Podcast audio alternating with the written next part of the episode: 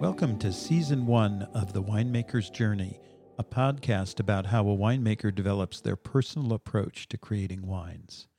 I am your host, Daniel Barron, and over my fifty-year career as a vineyard worker, vineyard manager, winemaker, and consultant, I've become increasingly conscious of the importance of mentorship in the development of a winemaker. On this podcast, we will explore the stories of my colleagues along this path.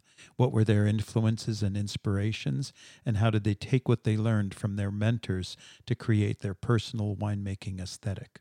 We will also talk with the innovators who are applying this inherited knowledge in new and exciting ways to add more precision to our efforts. And I'll add a few stories about my own career. Thank you for joining me on The Winemaker's Journey. The Winemaker's Journey is sponsored by Complant Wine, a partnership between my son Sam Barron and myself. Our mission is to make artisanal, moderate alcohol, single vineyard wines with vibrancy and finesse. Visit us at complant wine dot com, C O M P L A N T, wine dot com. And by naked wines dot com, a passionate community of the world's best winemakers and wine drinkers, changing the way great wine is made. I'm proud to be among those winemakers. Look for the release of the twenty nineteen Francophone Cabernet Sauvignon in twenty twenty-one. From time to time on The Winemaker's Journey, we will have brief technical updates. Today on episode three with my guest, I'm going to discuss how we make picking decisions, in particular the use of barysensory analysis and sugar loading curves to help us decide when to make that all-important picking decision. Today my guest is winemaker Sam Barron, the winemaker at Kivelstadt Cellars and my partner in Complant Wine. Sam also happens to be my son. And we're going to talk about how winemakers decide when to pick. Sam, thanks for joining me today. Thanks so much for having me. I'm excited to be here. Um, and I'm I'm particularly excited about this topic. It's something that, you know, many people I find are not trained in grape sampling techniques. You do harvests. You know, I went to Davis. You went to Davis. It wasn't a focus when I was there. And it's something I'm lucky because I've been able to model the way that I, I perform sensory after the way you perform sensory. And you had thought it out very, you know, you had spent the time to develop systems that were analytical and and could be um, explained to those around you, to a team very well. And so I've always wondered how you developed your your kind of guidelines th- that you teach to other people regarding grape sensory and barysensory.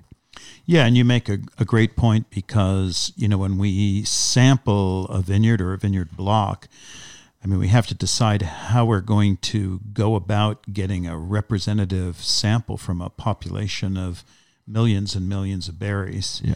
Uh, so I, that's something I hadn't even thought about talking about, but you know, if there's a, a you know, how many passes do you make in a block? You know, it depends how big the block is. I, I typically like to make four passes and yeah. I'll divide a block by fifths. Uh, but sometimes you need to do more if it's a really, you know, if you're it's, sampling a, a fifteen acre block of vineyard, you may need to make six or eight passes. It's a hard thing to explain to somebody, right? Yeah. Because it's such a like, kind of you go with your gut when you get out there. There's no, nobody ever gives you a calculation that's yeah. going to be a rep. This is how you, you know, because in order to get a real statistically representative sample, you'd have to walk a lot of roads. Oh yeah. You'd have to. And, and of course we forget as, as production winemakers that actually if something is going to be meaningful, you need to do it five times so you have an error factor. Yeah, right. So and we never do that. I mean, how many how many no. uh, experiment fermentation experiments are not replicated? It's yeah. just uh yeah yeah. Um, and uh, one of my one of my running gags is, you know, oh, the replication is the vintage. I just do the same experiment next year. It's just like, I don't think so. Yeah. Anyway, um, yeah, so typically, you know, if there's thirty rows, I divide by five and I uh, count in six rows and make my first pass. And, you know, after y- you've ended up a few times at the other end of the block from your truck, you realize, yeah. oh, you know, if I make even passes, I end up back at the yeah. truck. So, um, and, what, and you know, in the early days when I first started uh, this in the nineteen seventies, people would go and they'd go get a sample and they'd measure bricks, or they'd even go out into the vineyard with a refractometer. That one always drove me crazy when growers would do that. You go out with a refractometer and you pluck a few one berries, berry, yeah, one I berry, and you go, oh, it's that. At twenty-five. Yeah, yeah okay. Um, and we used to jokingly say that there were two shelves in Farm Supply, one for growers and one for wineries, because the growers always got a higher, a higher bricks, um, and wanted you to pick tomorrow. And then when I went to Davis in the mid-seventies, there was a lot of talk about acid. I mean, the, the, the dilemma has always been, uh, no matter how well you sample, you can get the same bricks. And then eventually when we started looking at acid and pH, you can get the same bricks and the same acid and the same pH in two different vineyards and make very, very different wine. Yeah. Um, and so how can you assess those other factors? Um, mm-hmm. And the funny thing, I remember people saying bricks acid ratio was the way we should go. And I, no one could ever explain to me w- what you were looking for in bricks acid ratio. Was there a number or yeah. range? And well, and something that you've always said to me that I think is really true. If wine could just be defined by the numbers, wine would be boring, right? There are these intangibles yeah. that, that are so much more complex than just bricks and acid. And it's something that, you know, learning how to develop a vernacular regarding the sensory properties of grapes and pulp and skins is, is the real thing that differentiates, I, I think, your system with, with kind of just going out and tasting and looking at the numbers. Yeah. And so my evolution, back to your original question, uh, took a real turn. Um, I had been, you know, it was nineteen eighty-one. I went to Bordeaux. nineteen eighty-two vintage, I was working with um, Christian Moueix and Jean-Claude Berouet at their properties in around Libourne and Saint-Émilion and Pomerol, and especially at Chateau Petrus, uh, where I, I happened to be living. Um, and the idea was for me to be trained to start Dominus, which was a, a just uh, a gleam in Christian Moueix's eye at that point. And so I was very excited. Jean-Claude called me in and he said, uh, Daniel, uh, I'd like you to go sample Petrus. And the way they did Petrus was each block had a reference row, which is not what I consider particularly scientific. But, you know, over the years, I guess they They always sampled that row yeah. in each block, and they knew how it correlated with the rest of the of the block. I, I suppose I, you know, I think it's one of the other factors. And we were talking about how you sample. You need to take into account if a block has has a swale, has a gravel patch. Yeah. I think the tendency to go down the middle of a block isn't always going to give you an average or a representative sample. But yeah. having said that, they had these reference rows. He told me where they were. I, I don't remember. They may have been tagged, or um, or he may have told me to count in from a certain point. And I went out, took a sample, and crushed it up. They had a little a little grape press they use. And, and, of course, they don't talk in terms of bricks. They talk in terms of potential alcohol. And I went went into his office adjacent to the lab and said, uh, Jean-Claude, uh, we're at whatever we were, twelve percent potential, and the acid is is this, and the pH is that. And he said, oh, good, oh, good, we're getting close. And I said, oh, so when are we going to pick? And he looked and he said, uh, we, uh, we have to go taste the fruit. I thought, taste the fruit. What an interesting concept. And remember, this was nineteen eighty-two. So the next day, uh, Christian Moueix, Jean-Claude, uh, Michel Jolet, who is a regisseur, uh, with me tagging along, um, listening very carefully, walked uh, walked these rows, each of these blocks at, at Petrus, uh, which is twelve and a half hectare. And at the end of each row would discuss the evolution of flavors, how the tannins were, and how the skins were progressing. And I was just amazed at this. And so we did this every few days until we decided it was time to pick. And you had never seen this previously at all. I had never seen this previously. Yeah, it was just take the bricks, maybe the acid, make a decision. Yeah, and I don't, I mean, it seems so crazy now, but yeah. I don't remember ever popping a grape in my mouth when I was out sampling.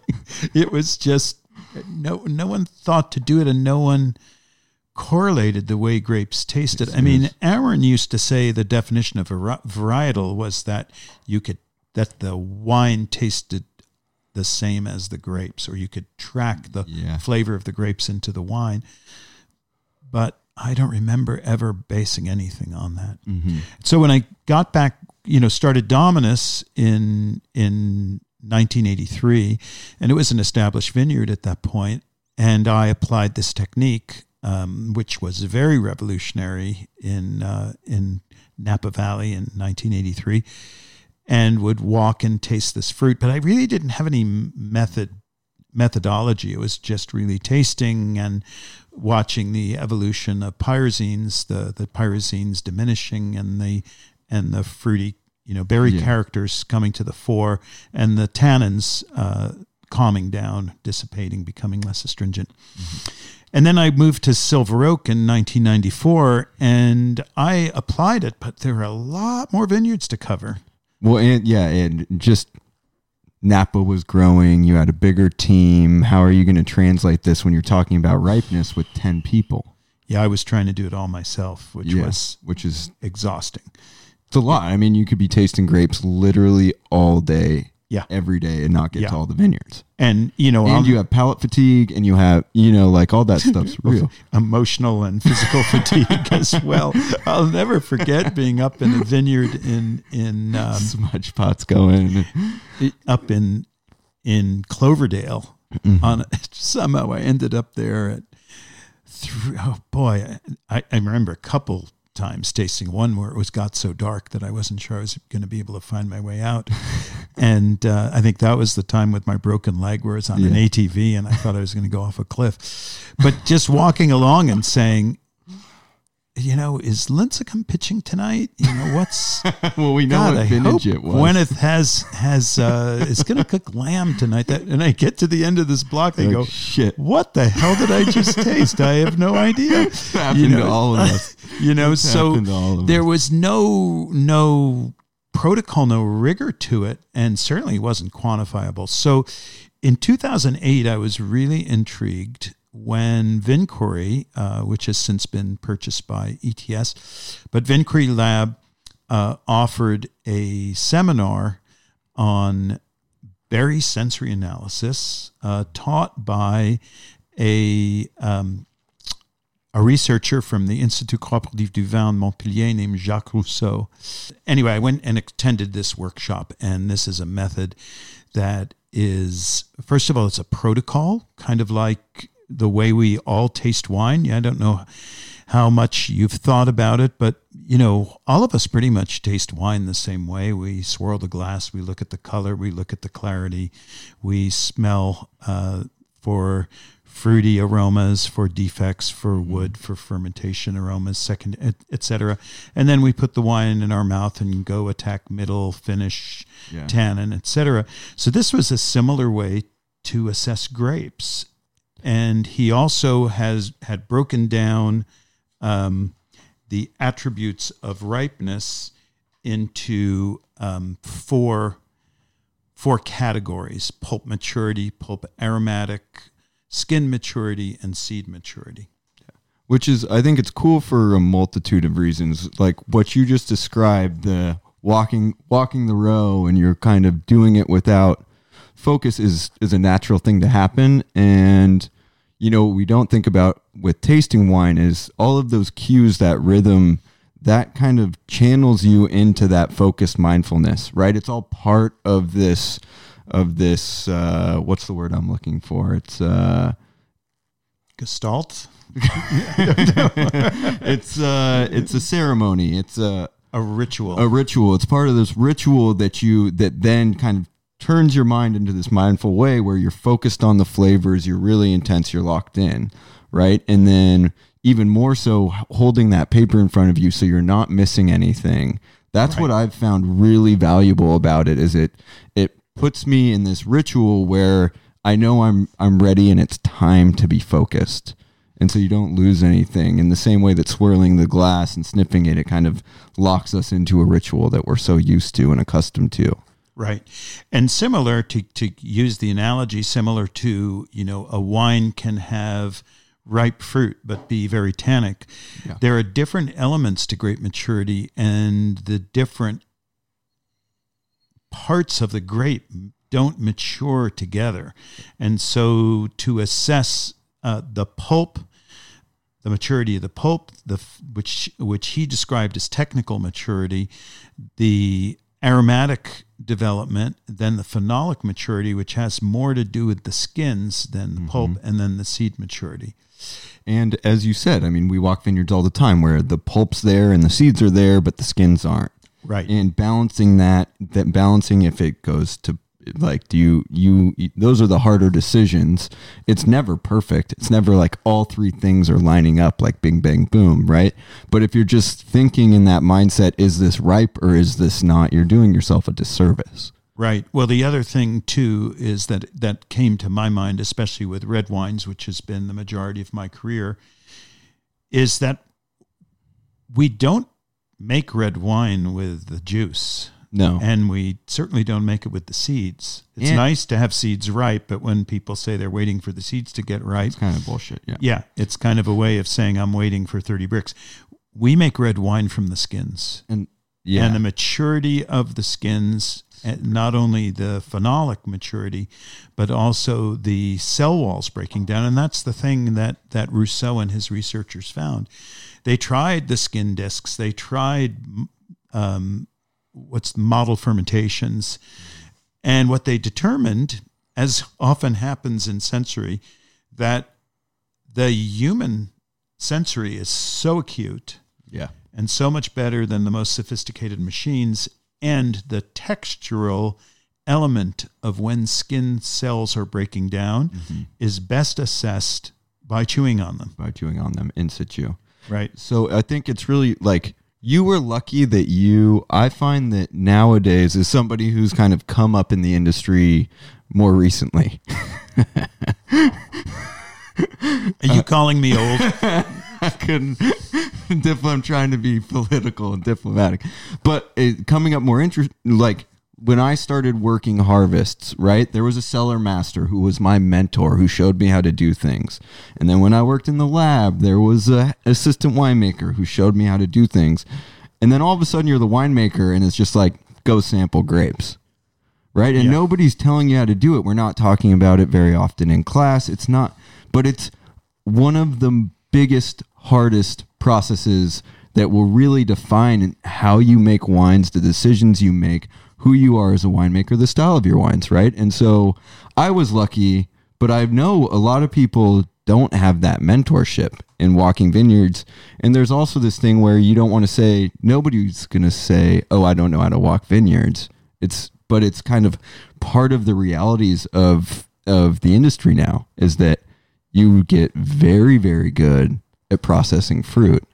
You're bouncing around doing harvest, but a lot of times in my in my case, I shouldn't speak too broadly, but I wasn't asked to, to make sensory decisions or even give sensory feedback. If I was testing, if I was pulling pulling a sample, it was pull the sample and tell me the numbers because right. I know this right. stuff's not right.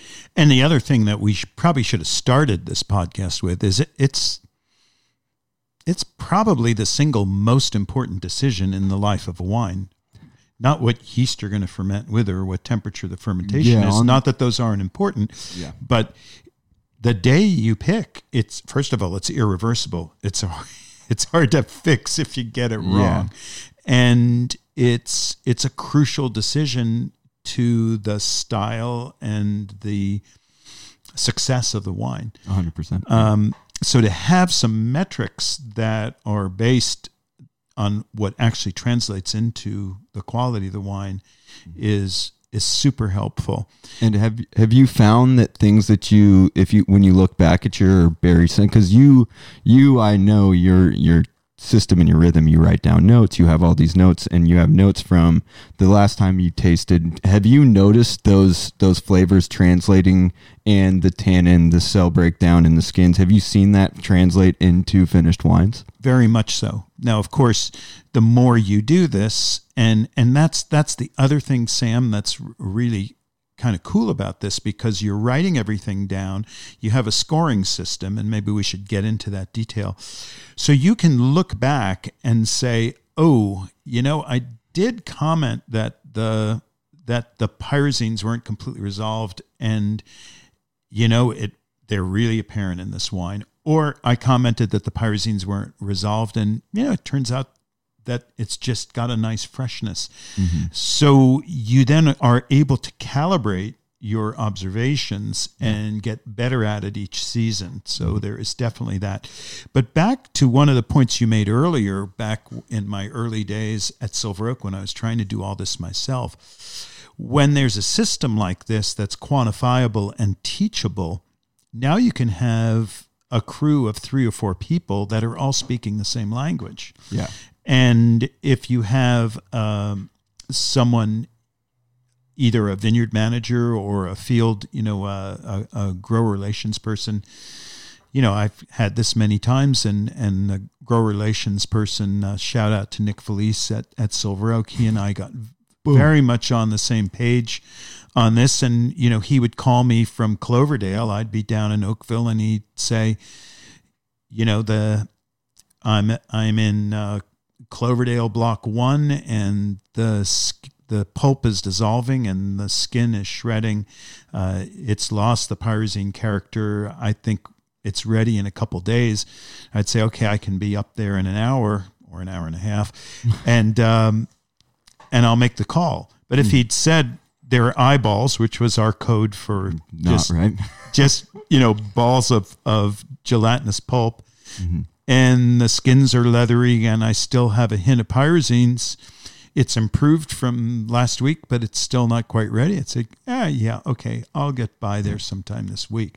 So it really became and has become a, a language, and it's teach. You can teach it to to interns.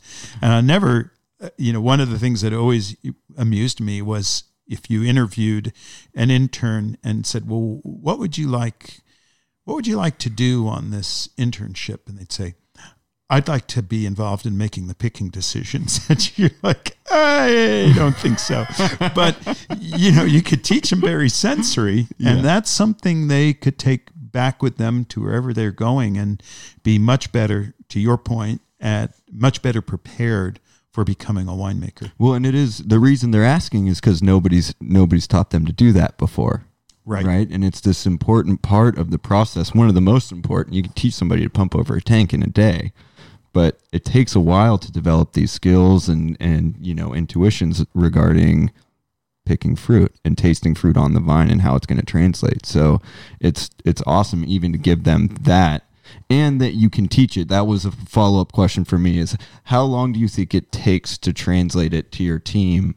You think it's a, you could do it in, in you know, you do a, a one day session. Yeah. Yeah. What I, what I started doing probably in about two thousand ten. Um, and in fact, I credit you, Sam. I had learned this technique in two thousand eight, and we were up at a vineyard in Cloverdale. I don't yeah. know why I keep referring to Cloverdale, but that's what it was. And I showed you this technique. It was late in the season in two thousand eight. I remember in a block of Petit Verdot. Yeah. And you said, this is really cool. So how much are you using it? And I said, oh, uh, yeah, you know, maybe I should be using this. so so I actually adopted it wholesale in two thousand nine. And I would yeah. say by two thousand ten, I would do a seminar as soon as the grapes were, you know, as soon as we had something that was at about twenty-two, twenty-three mm-hmm. bricks, yeah. I would get the interns and the vineyard managers and the samplers, and we'd have fifteen, twenty people, and I, I would go through it in a day. And I'll never forget, it, it kind of shocked me. I had a, an old school uh, vineyard manager after a couple of weeks after the seminar, we and this guy was always pressuring me to pick, can't we pick, can't we pick, can't we pick, don't you think it's right? And we went out in the vineyard and we walked and we tasted the fruit. And I turned to him and I said, what do you think? He said, we can't possibly pick this. The skins are not evolved at all. Oh my goodness. It's cool. Really changed well, how he looked a, at it. And a common vernacular too. So everybody's on the same page. So people aren't disappointing. It's so good for culture to have yes. a common vernacular about what you would consider ripeness, because it's obviously subjective depending on who you are and what kind of style of wine you want to make, and having that common vernacular so everybody's rowing in the same in the same way, and they're also not saying, God damn Dan, he never picks, he want or right. it's too ripe, why is he waiting so long? You know, having those expectations is great for culture. And you know, it, it, the method cut. Well, we should talk about the method and then get back to some some anecdotes about using it. So the method, as Jacques uh, conceived it, is that you, well, first of all, the method as Jacques conceived it was that you pluck berries and you take them into the lab, which I, I immediately discarded. I mean, you have to be out in the vineyard, yeah, and unless you there's a reason you can't get out, uh, but because it's important to not just taste the berries, but also to observe the vines, to see um, what's going on with the canopy, with the leaves. Mm-hmm. Are you starting to get senescent leaves? Yeah. You know, is the canopy breaking down? And to also observe how easily the berries pull off the stems. That's part of technical maturity. Mm-hmm. Every variety is a little different. Uh, but you go, you pluck a couple berries, you put them in your mouth, you learn to have the berry hole facing out, because if you do this all day and you swallow the juice, you better have a porta potty on a trailer behind your, I your learned truck. That. I learned that the hard way with at Renter or at uh, R E V M. I would eat the the seconds, the second crop, like oh, later boy. into the season, and ooh, it was bad. Yeah, yeah, it's bad. um, as we say, one of our one of our sayings is is grip in the trunk. Always have a roll of toilet paper in the car. Kids, this is for you. Always have a roll of toilet paper. And if, oh, if you got to go, okay. grip the trunk and lean back. Yeah. some, of these, some of these vineyards are out there, you know? Yeah. Anyway, you go, you, you pluck a couple, three berries, you put them in your mouth, and this is how you assess the technical maturity. You squeeze the berry between your tongue and roof of your mouth, and when... and you kind of squirt that pulp out. When it's perfectly ripe, which we would call a four, uh, the berry, is, the, the pulp is liquid, and you also assess the sugar-acid ratio, so if it's uh, if it's nice a nice acid balance, and you're developing good fruity characters, whatever the variety be, if it's Cabernet, more towards the blackberry, if it's Merlot, more black cherry, um, and Pinot Noir, of course, raspberry, strawberry range. Mm-hmm. Then you, meanwhile, you have saved the skins, and you put the skins uh, between your molars, and this is where people always laugh. You chew exactly fifteen times. And every time I explain that to anybody, yeah. they think you're bullshitting. I know. But, you know, you have to have some, some kind of kind standard. Of sta- yeah, and if the skins are breaking down into tiny little pieces, then that's a really good sign. And then you spit out this extract that you've gotten by chewing the skins, and you can really see how the color is going to be, because it'll either be dark purple or light purple. And it, you, it's really interesting how you can translate. It's it's amazing. It blew my mind the first time I did it. And then the first time I did it throughout a season, how you see it evolve. It's, it's, it really is amazing how much you can see by with that technique alone in the color. Yeah. And then Jacques had this funny thing where you, you pull your teeth up, your lip up over your front teeth, and you rub your tongue on. I, I don't bother with that anymore. You, you have a sense of, of mm-hmm. how tannic it is uh, just by when you start biting the inside of your cheek, because yeah. it has dissolved all the saliva in your mouth. It's, it's pretty yeah. tannic. And then in the meantime, you know, along the way, you spit the seeds into your hand or the back of your clipboard, and and you can look for, you know, twenty twenty, uh, I'm amazed at how ripe the seeds are. Yeah, it's seeds rare are really to see out. Seeds this brown mm-hmm. in California. Yeah. Typically in California, the pulp ripens first, followed by the skins, and followed by the seeds last. But, yeah. you know, every year is different. And to some degree, every every vineyard is different. One of the funny things is people talk about Pinot Noir having a thin skin uh, because these tight clusters tend to rot. But I can tell you, having chewed on hundreds and hundreds of Pinot Noir skins and Merlot skins and Petit Verdot and Petit Syrah, and Pinot Noir has one of the thickest skins of any variety. Um, it is not a thin skin variety, but it it it does rot because it's the tightest it's tight clusters, clusters of anything. Yeah. So one of the things that I did, and again, this will be in the show notes. I'll have a P D F um, in the show notes. Um, I added two more categories. No, one more category, I should say. So I added skin aromatic ripeness mm-hmm. uh, because sometimes, particularly when you're assessing pyrazines, you when you're chewing on those skins, you get different aromatics than you do in the yeah. pulp. For those so, of you who don't know, uh, pyrazines are kind of the flavors of bell pepper that are predict- predominant in a lot of Bordeaux varietals. Right.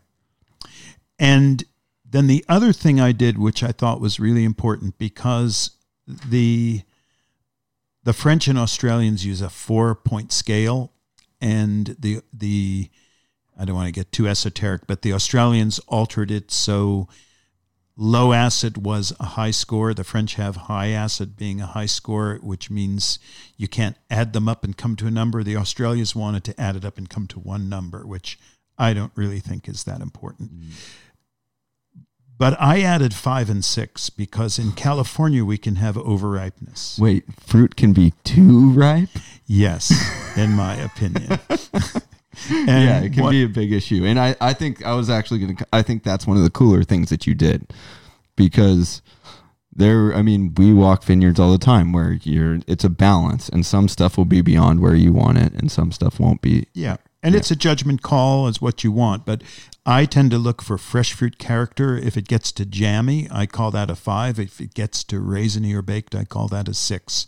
So I'm trying to avoid that. And you can get to the point where the, the pulp is so liquid that the berry just falls off in your hand, and um, and you can get to the point where the skins are so are so evolved, the cell walls have broken down so much that you can't even get fifteen chews. It yeah. just kind of dissolves in your mouth. So um, I've added those uh, category five and six, and so you know we can we can have this vocabulary, um, and and it's really it's really helpful to have this lexicon mm-hmm. uh, between different people who are out in the team, looking at, at different vineyards or different blocks or going, and it's great to be able to look back on your notes. And what I wanted to talk about was how this informed the decisions in two thousand ten and two thousand eleven. I was uh, shocked and when I saw winemakers trying to make, you know, two thousand nine wines in two thousand ten. I mean, the vintage was just not offering it. Well, what what was the difference between the two vintages? Well, nine was warm, was a classic warm California vintage, and ten and eleven were quite cool. Yeah, and, and early rains in eleven. Yeah, early rains in eleven. But what that meant is a long, slow ripening, and it meant that we got to aromatic maturity, phenolic maturity, and maturity of skins at relatively low bricks. Yeah. And with using this method, you know, everyone is, is frightened of pulling fruit off too early and having green wines and wines with no body and, and, and no depth. But I think this kind of method and following this, following the evolution of the skins and the flavors really gave us the confidence to pick at relatively low bricks in both ten and eleven, and make some of my favorite wines at Silver Oak and Toomey. Yeah. Which On the is- other hand, it cuts both ways, because it also means sometimes, you know, you're at twenty-five, twenty-six bricks and you really don't want to make a fifteen percent alcohol wine, but you recognize that the fruit's not, not there. Not yeah. there. Yeah.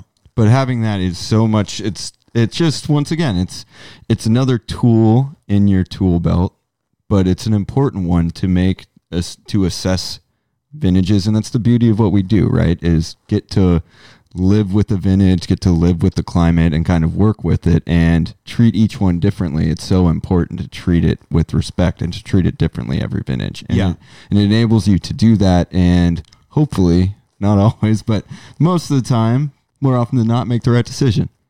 Yes, it give, and it gives you confidence to to go against uh, go against the grain sometimes. Mm-hmm. Yeah, yeah. So the other the, now this has kind of evolved of late. Um, I mean, I'm still doing Berry Sensory, but one of the other tools that has really come into the fore, and shout out to uh, Thibaut Scolash and the team at Fruition Science. Uh, we were working with them at Silver Oak and Toomey, and one of the metrics they they use is um, sugar loading, or mm-hmm. if you if you will, uh, sugar per berry. So what is what is sugar loading? So sh- sugar loading curves are. are created by not just looking at bricks, but looking at sugar per berry. So to do this, it's it's actually very simple. And, you know, people are resistant at first because you need berry weight. And, you know, mm-hmm. when you ask your your lab or your sampler, you know, oh, I need berry weight. It's impossible to do that. It's impossible to do that. And you say, so much really? Um, do you have a scale? Yes. Can you count to one hundred? Yes. So give me a berry weight. Yeah. And and you know, I had the same. I've been doing them now that I'm on that I'm on my own, and you know what? It's just not that big a deal. Uh-huh. And it's really interesting because the berries. You know, I'll never forget when when we were selling grapes from from one of the Silver Oak vineyards, and one of the wineries said, "Oh, we, we're we're waiting." We we want to wait for the acid to come into ra- better ratio with the sugar. And I pointed out to them that the grapes had gone from weighing a gram a piece to weighing eight tenths of a gram a piece. Mm-hmm. Uh, you know, that's a twenty percent loss. And when oh. you get up over twenty-four, twenty-four and a half bricks, the only way you're getting to twenty-six, twenty-seven, twenty-eight is through dehydration. And you yeah. can really watch this happening through berry weights. It- And the other thing is that, you know, when we have a heat wave, we'll have the berry berry weights shrink. And then when we have cool, foggy weather, they'll come back up. And people will say, oh, the bricks is going backwards. Bricks doesn't go backwards. You know, sugar doesn't get exported from the berries, yeah. but water gets imported to them. And so when you look at berry weight, what you see in an ideal situation is the sugar... the sugar loading or the sugar per berry will increase and then f- hit an inflection point where it flattens out. And and so do you, is, is the goal, I mean, it seems like another tool for you to be in tune with what's happening kind of within the berry and its ripening process. Well, it's also been shown that phenolic, um, the phenolic peak, the peak of aromatics and anthocyanins mm-hmm. occurs about a week after that inflection point. Yeah. So if you can, if you have that kind, and it, it the curves aren't always so pretty mm-hmm. in, in real life. But the information's but, good. I've actually seen, seen yours from this vintage and the last, and, and the information seems, seems reliable. It's a, it's a powerful tool. It's a powerful tool. And so combined with berry sensory, looking at inflection points and, and sugar loading, it makes for some really informed picking decisions. Cool. Yeah. Yeah. That concludes our technical update on picking decisions. I hope you enjoyed it, and uh, let us know your feedback, and tune in for our next interview, uh, episode four with Mia Klein. Thanks for listening to The Winemaker's Journey.